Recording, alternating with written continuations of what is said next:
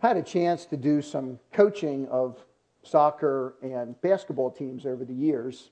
Not a terribly good season either time, but, but nonetheless, I've had the chance to, to do that. And, and having my kids involved in sports, I have been to a lot of games. And you, you know what can happen, like in a soccer game?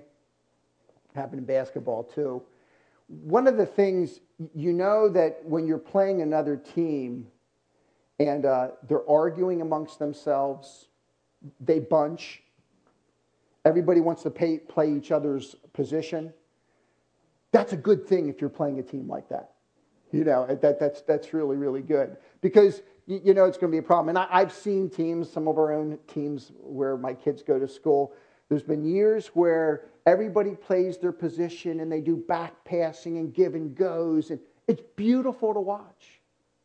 And then we've had teams where this person thinks he's the coach and he's instructing that person, and that person's instructing this person, and he thinks he can play his position better than that. And it's a nightmare. You know what I'm saying? If you've had any involvement with sports, you know exactly what I'm talking about.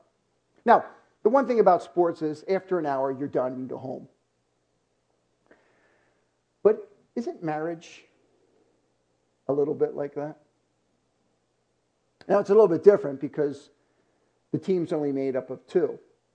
Perhaps it's a little bit closer to figure skating or something like that. And, and what can happen sometimes in a marriage is that one person can want to instruct the other person how they're supposed to play their position repeatedly. And it gets very, very frustrating. Or they want to play the position instead of them. And sometimes they bunch. They, they do all kinds of things. And it's never been God's design. When we come to Ephesians chapter 5, Paul doesn't want us, want us to bunch, and he doesn't want us to play each other's positions. He wants to make it very, very clear if marriage is going to work as God has designed it, then two individuals have to play their positions. And I just want to kind of talk through that with you. I mean, you're all aware that marriage gets a bad rap in our day for a variety of reasons. I don't know if you've heard any of these jokes, but this is what the thing is, it's kind of funny when you hear it, but then when you think of people's experience, it's not so funny. But it's what people say about marriage. Marriage is like a bath, not so hot after you've been in it for a while. It's like a violin when the music stops, the strings are still attached. A man may be a fool and not know it, but not if he's married. I, am just reading. I just, uh, I'm just reading. You can do whatever you want with that. A husband is someone who stands by you in troubles you would never have had if you hadn't married him in the first place. Marriage isn't just a word, it's a sentence. Marriage is the most expensive way of discovering your faults. The best marriage is between a deaf husband and a blind wife. Now, this stuff happens because we struggle in our marriages. Isn't that the truth? And so, what happens in our day is people want to do all kinds of things. Maybe the answer is to redefine marriage, right? And so people will try to do that. And so now it's not no longer doesn't have to be between a man and a woman. It can be between a man and a man or a woman and a woman. Or some of you even suggesting it should have an end date. It should be a contract that lasts for two years. And then you can reevaluate. Sign up again if you want. There's another option. Right? Because what happens is they see problems in marriage, and so they think, let's just kind of redefine and redo everything. Well, that doesn't work on a ball team, does it? Can you imagine figure skaters? Where the guy says, Look, why can't you hold me over your head for once? Why can't I get flung out there? You get all the beauty and all the attention. I would like a little bit of that, you know? I mean, you know, you start thinking about it, and what you would do is you'd settle them down and say, no, no, no, no, no, no, no. No, we don't have to do any of those things. Yes, can marriage be a, t- a place of great tension and problems? No question about it. But the answer is not redefining it. The answer is not one person telling the other person how to play their position. The answer is going back and saying, what does God say? Look, He designed marriage So, how does He want us to play our positions? And when we do it for God and His glory, it can change everything. So, playing the positions, what are they? And I just want to kind of unpack those with you uh, in our time together.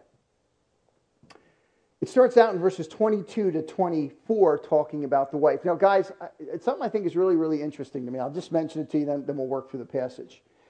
Uh, when you come to Ephesians, the, Tim has been preaching through Ephesians with you. You know, you have this whole movement, don't you? Where Ephesians 1 to 3 is all filled with praise and prayer. God, you're incredible what you've done for us in Jesus Christ. And we offer praise back to you for what you've done. That's first three chapters, right? And then everything shifts in Ephesians 4, 5, and 6. And now he says, This is how I want you to live in light of that. And he'll talk about the community of faith, us, how we're supposed to live. And coming into chapter 5, he's just said, Look, I want you to all be filled with the Spirit.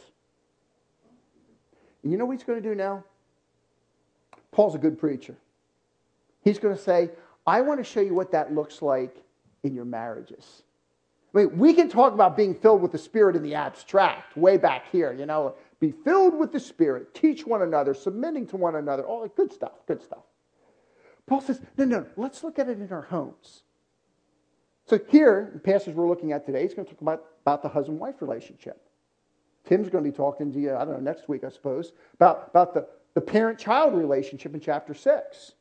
Then he even talks about the master slave relationship. In other words, he gets real specific with what it means to be people who walk by faith, by the Spirit, to the glory of God. Do you see?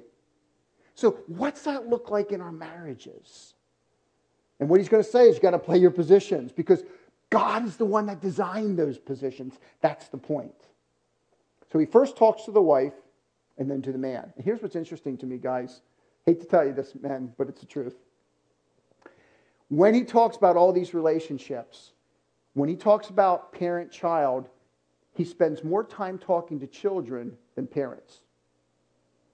And he spends more time talking to slaves than he does to masters. You know what I'm expecting here then? I'm thinking he's going to spend more time talking to wives than he does to husbands. But he doesn't. The burden falls on us as men. And I think it's really, really important to recognize. Now, ladies, there's something here for you. And it's always, it always seems self serving when I speak on this thing on women and submission, but it is in the text. Tim asked me to speak on it, so here we go. But I do want you to know the weight of the text falls upon the men. So we want to talk about that. But first of all, in verses 22 to 24, he talks to the women. He's going to give a summary in verse 33 in which he mentions the wife again. So listen to what he says. And, and, and honestly, folks, I know this is not popular in our day, is it? I mean, we are gone countercultural with some of the things we're going to talk about now. I, I know that. But if God is God, his design can be trusted. So notice what he says Wives, submit yourselves to your own husbands as to the Lord. For the husband is the head of the wife, as Christ also is the head of the church, he himself being the Savior of the body. But as the church is subject to Christ, so also wives ought to be to their husbands in everything. Oh, that's quite a bit, isn't it? Does that make you nervous at all when you hear some of those things? Like, really? So let's try to unpack, first of all, what submission entails. And then, secondly, find out why in the world we should do it. First of all, what is it that it entails? Let me tell you what it doesn't entail.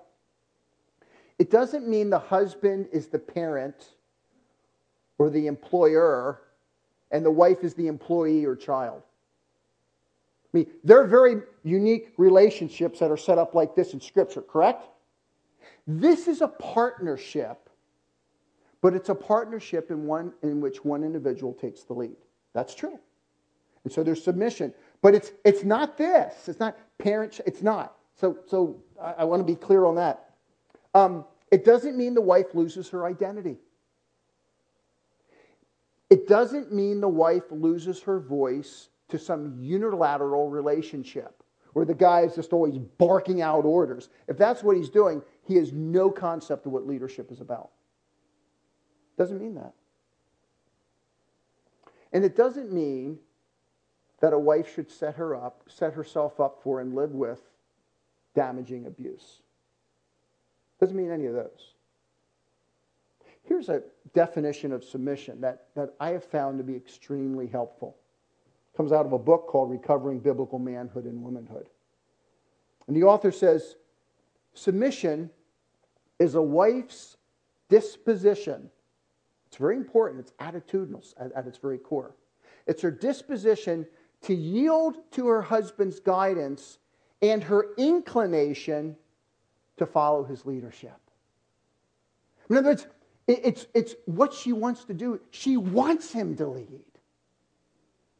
She wants to support that as much as obedience to Christ will allow. Because there's times when you can't, right? I mean, there's things a husband could tell a wife to do, and the wife would have to say, sorry. There's an authority much bigger than you, correct? But it's an inclination, it's this desire to support, it's a disposition. So let me give you three kind of characteristics right here from the text. First thing I notice is it's spiritual in nature. That's why in verse 22 he says, Wives, subject your, be, or be, submit yourselves to your own husbands as to what? As to who? As to the Lord. This is what I believe with all my heart because it's what Paul tells us. Think of it this way, ladies. If you're standing here, and here stands your husband, when the Bible calls you to submit to him, you are always looking, frankly, beyond him to another, aren't you? Yeah, you're submitting to him, but the submission to him is always an act of spiritual faith to Christ, who stands behind it all and who watches over you and protects you, which is why in 1 Peter 3, when you have a woman who's submitting to a man who's lost, who's a real pain in the neck, frankly, the emotion you find running through that passage is fear, which is exactly what I would expect from that woman. And so, Peter, so much through that passage, he's trying to help a woman who is in fear and the way to, to help her is to look beyond him to her. Because the bottom line is, ladies, none of us men deserve your submission. But all of us need it. The only one that deserves it is God. And that's the point. He stands behind everything else that you do. So it's spiritual in nature. It is ultimately a faith response of worship to the Lord that loves us. I'd say this, it's not here in this text, it's over in Colossians chapter 3, but I'll just, I'll just say this. In Colossians 3, the Bible says, Wives, submit yourselves to your husbands as is fitting in the Lord. That's very, very important. Jesus can always trump him. Right? Now, that should never be an excuse to say, oh, I can manipulate this one. Oh, you know, you, you know how quick and easy it is for us to play the game, right? So you got to be very, very careful that you're not using that as a, as a form of manipulation. But it is true.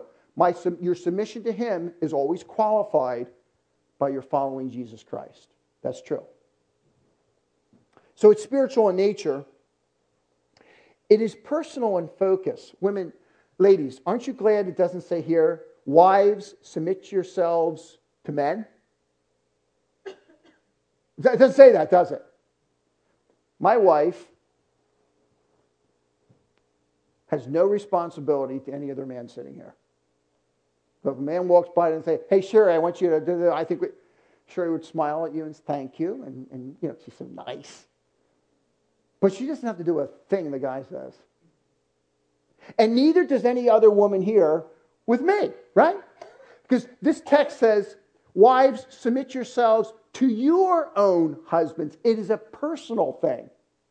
It's not comprehensive, it's one on one, and that's very, very particular. I, it's just really important. I mean, that's, that's what the text says. But it is pervasive when you read there in verse 24, wives ought to, ought to be in submission to their husbands in everything. With all the qualifications,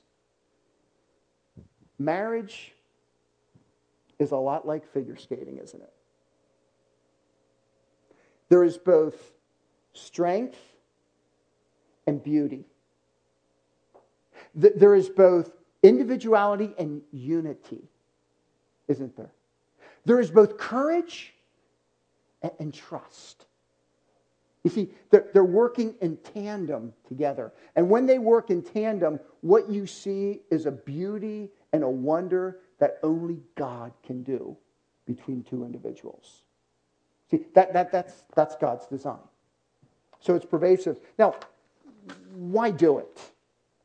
Let me just give you two quick reasons, and then we'll move on to the guys. Why is it so important?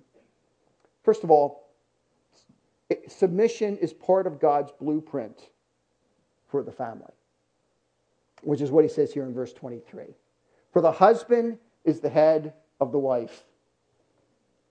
In Genesis, when God created the man and the woman, they were created. I mean, the, the, what's how, I don't. I can't. I'll try to do it here. It probably won't work very well. Think of two triangles. I mean, this is. I don't know how to do this with my hands exactly, but I will try. Okay. Think of two triangles. That's a triangle. Can you kind of make that? Okay. And that's a triangle. Okay. Think about these two triangles overlaying each other like this. Is this making any sense? Okay, good, good, good. When you think of the husband wife relationship, what happens when you put two triangles together is the overarching focus of what you find there is, is total mutuality. They're doing all things together because they're friends, they're partners. That's what they do. But you'll notice something else. If I, if I could lay these things out, the tips of the triangles are still, there's still a unique male triangle and a female triangle. Which means there's some things Sherry can do in my home that I can't ever do and that I can do that Sherry can't do. But the one is pointing upward and the other one is pointing downward, which means one person is committed to leadership and the other person is committed to submission. I mean, that was God's design from the very, very beginning. And what happened is when you begin to fracture that, you find some guys who then take leadership and think that that means tyranny. And it was never God's design from the beginning. And you find women who get so frustrated over that. You think about the whole impulse behind things like the feminist movement. And it's like, we got to do something about this. Let's do a role reversal. Let's make it equal. Let's do all kinds of things. And, and all those approaches are a violation of the model from the very beginning if we're not very, very careful. So in this text, why should a woman submit? If God is the creator God who has redeemed us, and it is his design, what greater reason do we need? Eh, right? That's what he's designed from the beginning. There's a second reason that strikes me as kind of interesting. Um, he talks about the relationship between Christ and the church. We're going to see this even more clearly with the husband and the wife. Submission is a picture of a greater reality, Christ and his church. Um, when I used to read Ephesians 5 years ago. This is what I this is how I kind of read it. I kind of read it like um, Paul wanted to talk about husband wife relationship, and bummer being any good preacher, you kind of like need a good illustration. So he's like, wait, you know, well, kind of be like, uh, oh yeah, yeah, yeah, yeah, yeah, yeah. It's kind of like Christ in the church. Yeah, it kind of works. I think that's kind of how I thought growing up, and I don't know where I picked that up, but that's kind of what I assumed. That's not what's going on in Ephesians 5, folks. You read all the way through the book of Ephesians, and you know what just takes center stage again and again? Christ and his church, right? And so when he comes to this passage and begins talking about Christ who lovingly leads and a church which follows with trust, he then comes and talks about a husband who leads in a loving way and a wife who submits. And what he, what he argues is look, what we're doing on this plane right here is an object lesson of this greater reality. Do you realize that with your own marriage? You're not just living out God's design. You are doing that. You are doing that. You're also serving as a kind of an object lesson of something that's bigger than any of us. How do people get just a, a tiny glimpse the glories of Christ and his relationship with his people? Paul says, by looking at marriages. Wow. That, that's weighty, folks. That is weighty. And ladies, there's a lot we could say about submission because I know there's what about this, what about this. And Paul and Peter recognize those things and talk about them elsewhere. In this passage, he's just setting forth for us here's the ideal that we should be moving toward. Recognizing all of the sinfulness and problems, he talks about that stuff elsewhere. But here's the ideal that he wants us to move toward. And when we begin moving toward that ideal, we begin to express to others not only that God is wise in designing marriage, but that marriage itself points to something beyond it. It's powerful stuff. Wives, choose to submit to your husbands as to the Lord. Husbands, he picks up here in verse 25. Husbands, have warm, gooey feelings toward your wives. Did you have that? I mean, like, is that in your text? Husbands, wait till you feel romantically inclined to her to do nice things for her. I mean, honestly, does any translation go that way? Husbands, love your wives. Over in Colossians chapter 3, when Paul talks about this, it's a real short passage. He says, Husbands, don't be embittered against your wives, rather love them. Now, all you have to do is think for a minute about what Paul's doing there, right? Paul is saying, this woman who you're called to love and to lead can be a bugger sometimes. As we can be, right? And you can make a choice at that point. you can make a choice at that particular point. You know what I'm going to do? If she's not giving me what I want, I don't give her what she wants. You can do that. It's unchristian.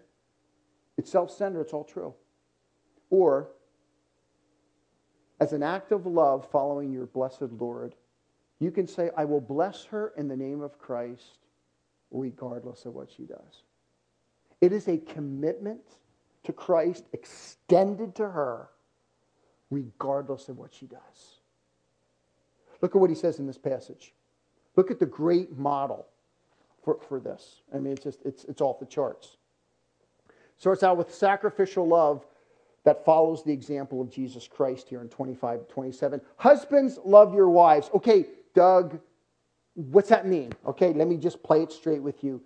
Just as Christ also loved the church and gave himself up for her, that he might sanctify her, having cleansed her by the washing of water with the word, that he might present to himself the church in all her glory, having no spot or wrinkle or any such thing, but that she should be holy and blameless. You know what he says? Husbands, don't think tit for tat. Forget it. Think Christ. Which means love is costly. Jesus loved the church and Jesus gave himself for the church. And we, we don't even understand the depths of the cross. But here's one thing I know Will I ever love Sherry as much as Christ has loved us? Will I? No. So he's setting before me this role model that I won't ever attain to, but it's something always out there in front of me. So I go home this afternoon and Sherry says something that troubles me. I think he maybe, well, she's getting naggy here or she's doing this or doing that. Whatever, whatever you think, whatever you think. I have two options. I can be Jesus to her, or I can just be Doug. I mean, you really, isn't that it? This passage is calling me to move back toward her and at personal cost to give. So, this kind of love is always costly, it is always purposeful. This is really important, guys. Sometimes we get the idea that marriage is, oh, good, here she is, and she's supporting me and she's helping me, all of which is true, all of which is true. But it, it's really easy for it kind of to be me focused. And what you find in this passage is Christ so gives to the church. Why? You know what he did for us as believers? He positionally made us holy, didn't he? And he is working in our lives through his spirit in accordance with his word from the inside out from our hearts. And he's making us more like Jesus as we walk through life. Not perfectly, we got all kinds of problems. We are all sinners to the day we die. Fair enough. But God's doing something. And one day in glory, we will appear perfect. And it's all the work of Christ to that one end. What does it mean for me and men? What does it mean for you to so invest in your life that God uses you to show forth your wife's radiance? Everything that He has for her. And He says, You get to be the facilitator. I'm the one that does it. But you get to be the one through whom I can help her to grow spiritually and to blossom and to show forth her radiance. Wow. That kind of changes it a little bit, doesn't it? I thought this was for me. Leadership is never about us. Leadership is something that we assume for God, we take on, and we serve others, we sacrifice for others so that they might become everything God wants them to be. That's not easy, guys, is it? And none of us will do it perfectly. But at the end of the day, this marriage thing is all about Jesus. And living out his kind of costly, purposeful love in relationship to our wives. Not easy. So, sacrificially love by following the example of Christ. He goes on to say, personally love by realizing your oneness with your mate. Look at verse 28 and following. This, this is really, and I have to tell you, I, was, I was wrestling with this um, the last couple days um, because I, I, worked, I preached through this passage before, but I was going back and just trying to go through it again. And it just, it, it really struck me that, that Paul gets lost in this passage.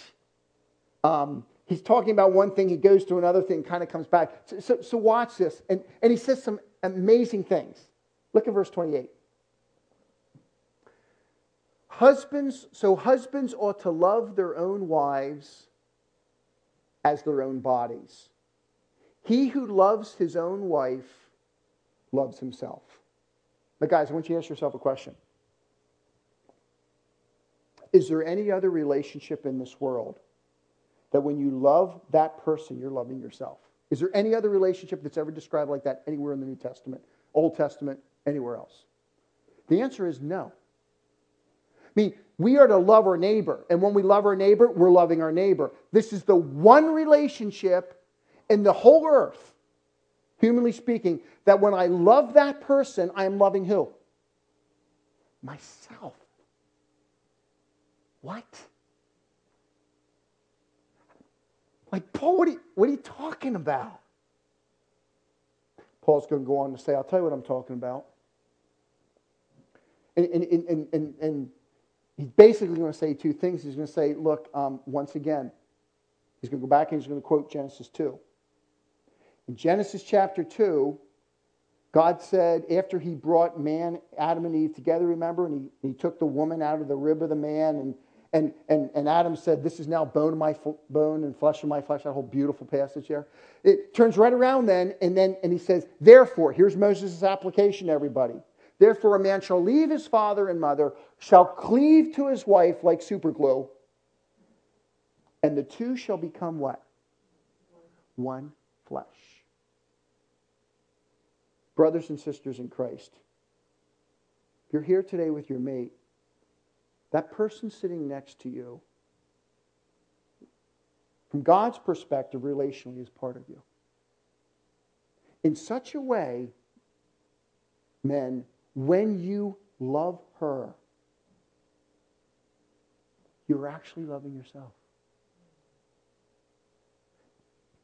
It, it, it's, it's, it's amazing, isn't it? I mean, no other relationship on earth is like that. Because it is considered one. So when you love her, you love yourself because you're so bound up together. Man, Paul. So we should be like, I should be doing this personally because, like, from Genesis' perspective, which he quotes in verse 31, we're this. Yeah, that's exactly right. Wow, that's a lot. He gives us another reason. Oh, and th- then he talks about this. He talks about the ramifications of it. L- look at what he says. No one ever hated his own flesh, verse 29, but rather he feeds it and he takes care of it. Just as Christ also does the church because we are members of his body. He says this. I, I can't tell you how many times um, I've had a man and a woman in my office, and we've been talking about the relationship. And um, the guy will tell me, "Hey, Doug, I'm just, I'm not a real relational guy, person. You know, I mean, I mean, I, I care for my wife, but I'm, I'm, I'm just, I'm not real expressive. I, you know, I, I, I don't know how to be tender. Okay. Do you like sports? Oh, I love sports. Did you ever yell at the TV? all the time. Oh, so you can get emotional. Well, well yeah, it's, if it's sports. Do you like to eat? Oh, I love to eat. Like, how do you feel when you eat? Well, I mean, I just, I'm so famished. I just, I, I, am just so starved. I can think I want to eat. That's good. Good. How about when you get sick? Well, I like my wife to take care of me. You like to be babied a little bit? Yeah, a little bit. It's kind of nice, actually. Food and bed, stuff like that. Okay. So, you know all those experiences, don't you, personally? That's what Paul says. Look, guys, you know how hungry you get.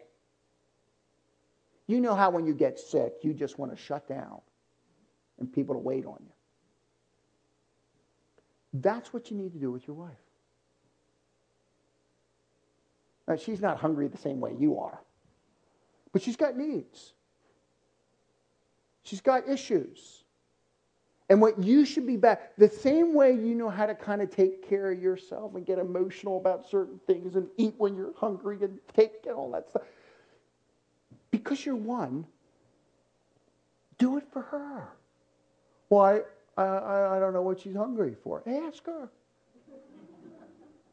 Well, I don't know what she wants me to take. Ask her. she'll tell you. Boy, will she tell you. I mean, she'll tell you, you know. And you can't do it all. You say, honey, let's just like work on one at a time for a period of months, and then we'll move on to another one. Fair enough. I mean, however you want to kind of work that whole thing out. But but but honestly, this idea that I don't know how to, we do know how to because we know how to take care of moi, don't we? And God says, You're this. This is what you are. So, what you like done for yourself, you know that dynamic, find out what she likes, and love her that way. Personalize it because you're one flesh. And again, remember how I said Paul kind of gets lost? He gets caught here. Look at what he, what he does here. In verse 31, he quotes from Genesis 2. For this cause, a man shall leave his father and mother, cleave to his wife, two shall become one flesh. Verse 32. This mystery is great. What mystery? Well, he tells us but I'm speaking with reference to Christ and the church. Uh, nevertheless, let each individual among you love his wife even as himself. See what happens with them? Paul, Paul says, okay, now I'm talking about this husband wife relationship. You're one flesh. Hey, come on, guys. You know how to love yourself, love her the same way. One flesh. Okay, got it, got it, got it. Um, and you know what? It is like Christ and the church. Wow, what a cool mystery. Oh, okay, back here again. Isn't that what he does? And again, and again, his point is this marriage should never be thought of as merely at one plane and one level. It is. It is men that love their wives like Christ, it is women that submit, and it is living out God's design. That is one level. It's wonderful. But there's always another level. There's always Christ in the church. And so Paul, as he's talking about this, keeps getting caught up here and then comes back down here and says, Remember, this is to show this is the object lesson of that. And if you think about it like that, then all of a sudden you realize is our marriages are much bigger than us. Now, are they about us? Sure. But they're much bigger than us too. Because God is saying, I will use you at this level to give people of a glimpse of this level. It is a form of evangelism. Do you realize that? It's really quite powerful. So he says, men love. Now, guys like, like to have a list, so I'll give you a list. Actually, I had a list some here for women, too. So should I go back and read a couple lists for the women, a couple things for the women, then I'll read them for the men. Then I'll round it up and tie it up because I know my time's up. So let me, let, me, let, me, let me read this. Ways in which a woman can submit. And I'll just give you five or six. She can do it by trying to receive her husband's love, care, and provision. Ladies, if he's trying, cut him a break.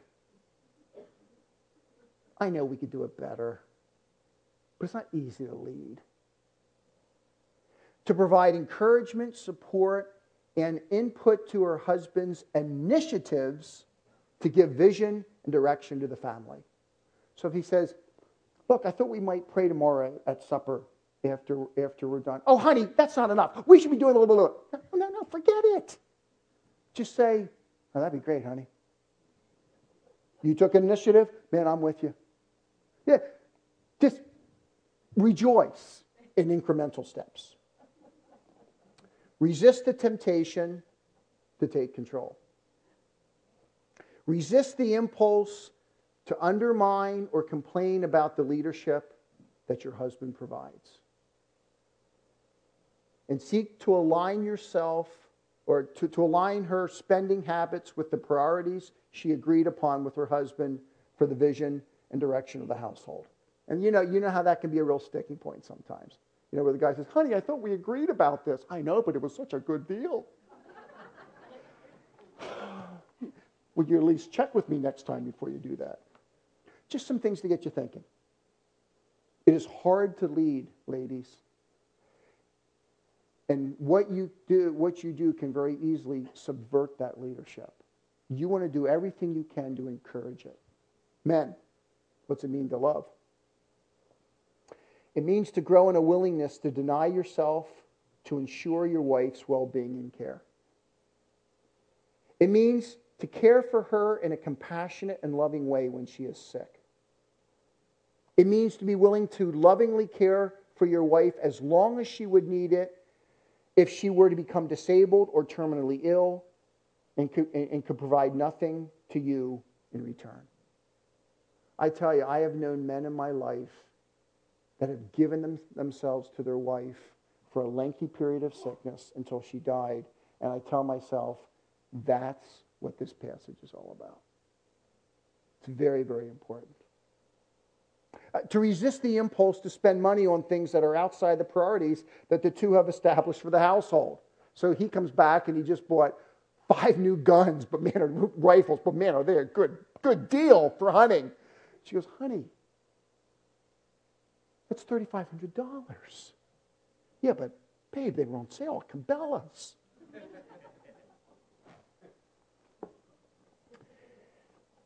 To be vigilant to guard against tones and language that could wound your wife. To spend regular quality time with your wife and consistently make her feel precious to you. To take every precaution not to demean your wife by looking at other women in inappropriate ways or desiring those other women in your heart. Because your wife will know. To deny yourself of the desire to relax when your wife needs to talk or engage in an activity. Now, look, guys, I know there's times when you need a breather. We all do. But sacrifice doesn't mean anything if it doesn't mean flipping off the ball game to help your wife. Does it? This is not easy stuff. It's stuff that God incrementally does in our hearts through His Spirit because we seek to follow Jesus. Do not look for people ever to leap in the relationship with you. Look for incremental growth. Rejoice in it. Encourage it as you go together. Next time you watch some figure skaters. And it's, isn't it beautiful? I mean, that guy takes her, and just at the right time in strength, he kind of knows just how to throw her. I mean, you know, but no, he's you know, kind of release it just right, right? Just, you know, she, and everybody's nobody gets done watching those things and says, "Boy, that guy, man, he is really he's good looking." No, do they? They get done and say, "Man, look at her. She's radiant. Look at her spin. That's great." And she has to trust when he's doing that to say, "Man, I hope this guy knows what he's doing." Right? Right? Isn't that true? And it's her not her job to say, you know, Henry, how about if I hold you above my head this time? No, no, no. It's what he'll do that. Strength and beauty. You see? Initiative and trust. And when we live that way, God does something in our marriages that only He can do. It's not my job to tell Sherry to submit. It's not my job my job to love and lead her regardless. It's not her job to tell me to leave, to love her more. Oh, she may express it. It's her job to submit. Because behind me is Jesus Christ. See, in this whole passage is Jesus. This passage goes totally counter to its culture. Did you know that? In the Roman world, you will find few times when men are told to love their wives. There's a couple, not much in there. In the Greco-Roman literature, Jewish literature, a small spattering. It's mostly this kind of stoic kind of, and Paul busts right through that and says, no, at the end of the day, the man is to be a servant leader. He just busts right through all that stuff. This goes countercultural to the first century. And I would argue it goes countercultural to our day. But is when we live out God's design to reflect his glory between Christ and the church, that God does something in our lives and in the lives of others that only He can do. Well, you see, your marriages are between you, but they never end there. It's always bigger. Let's pray.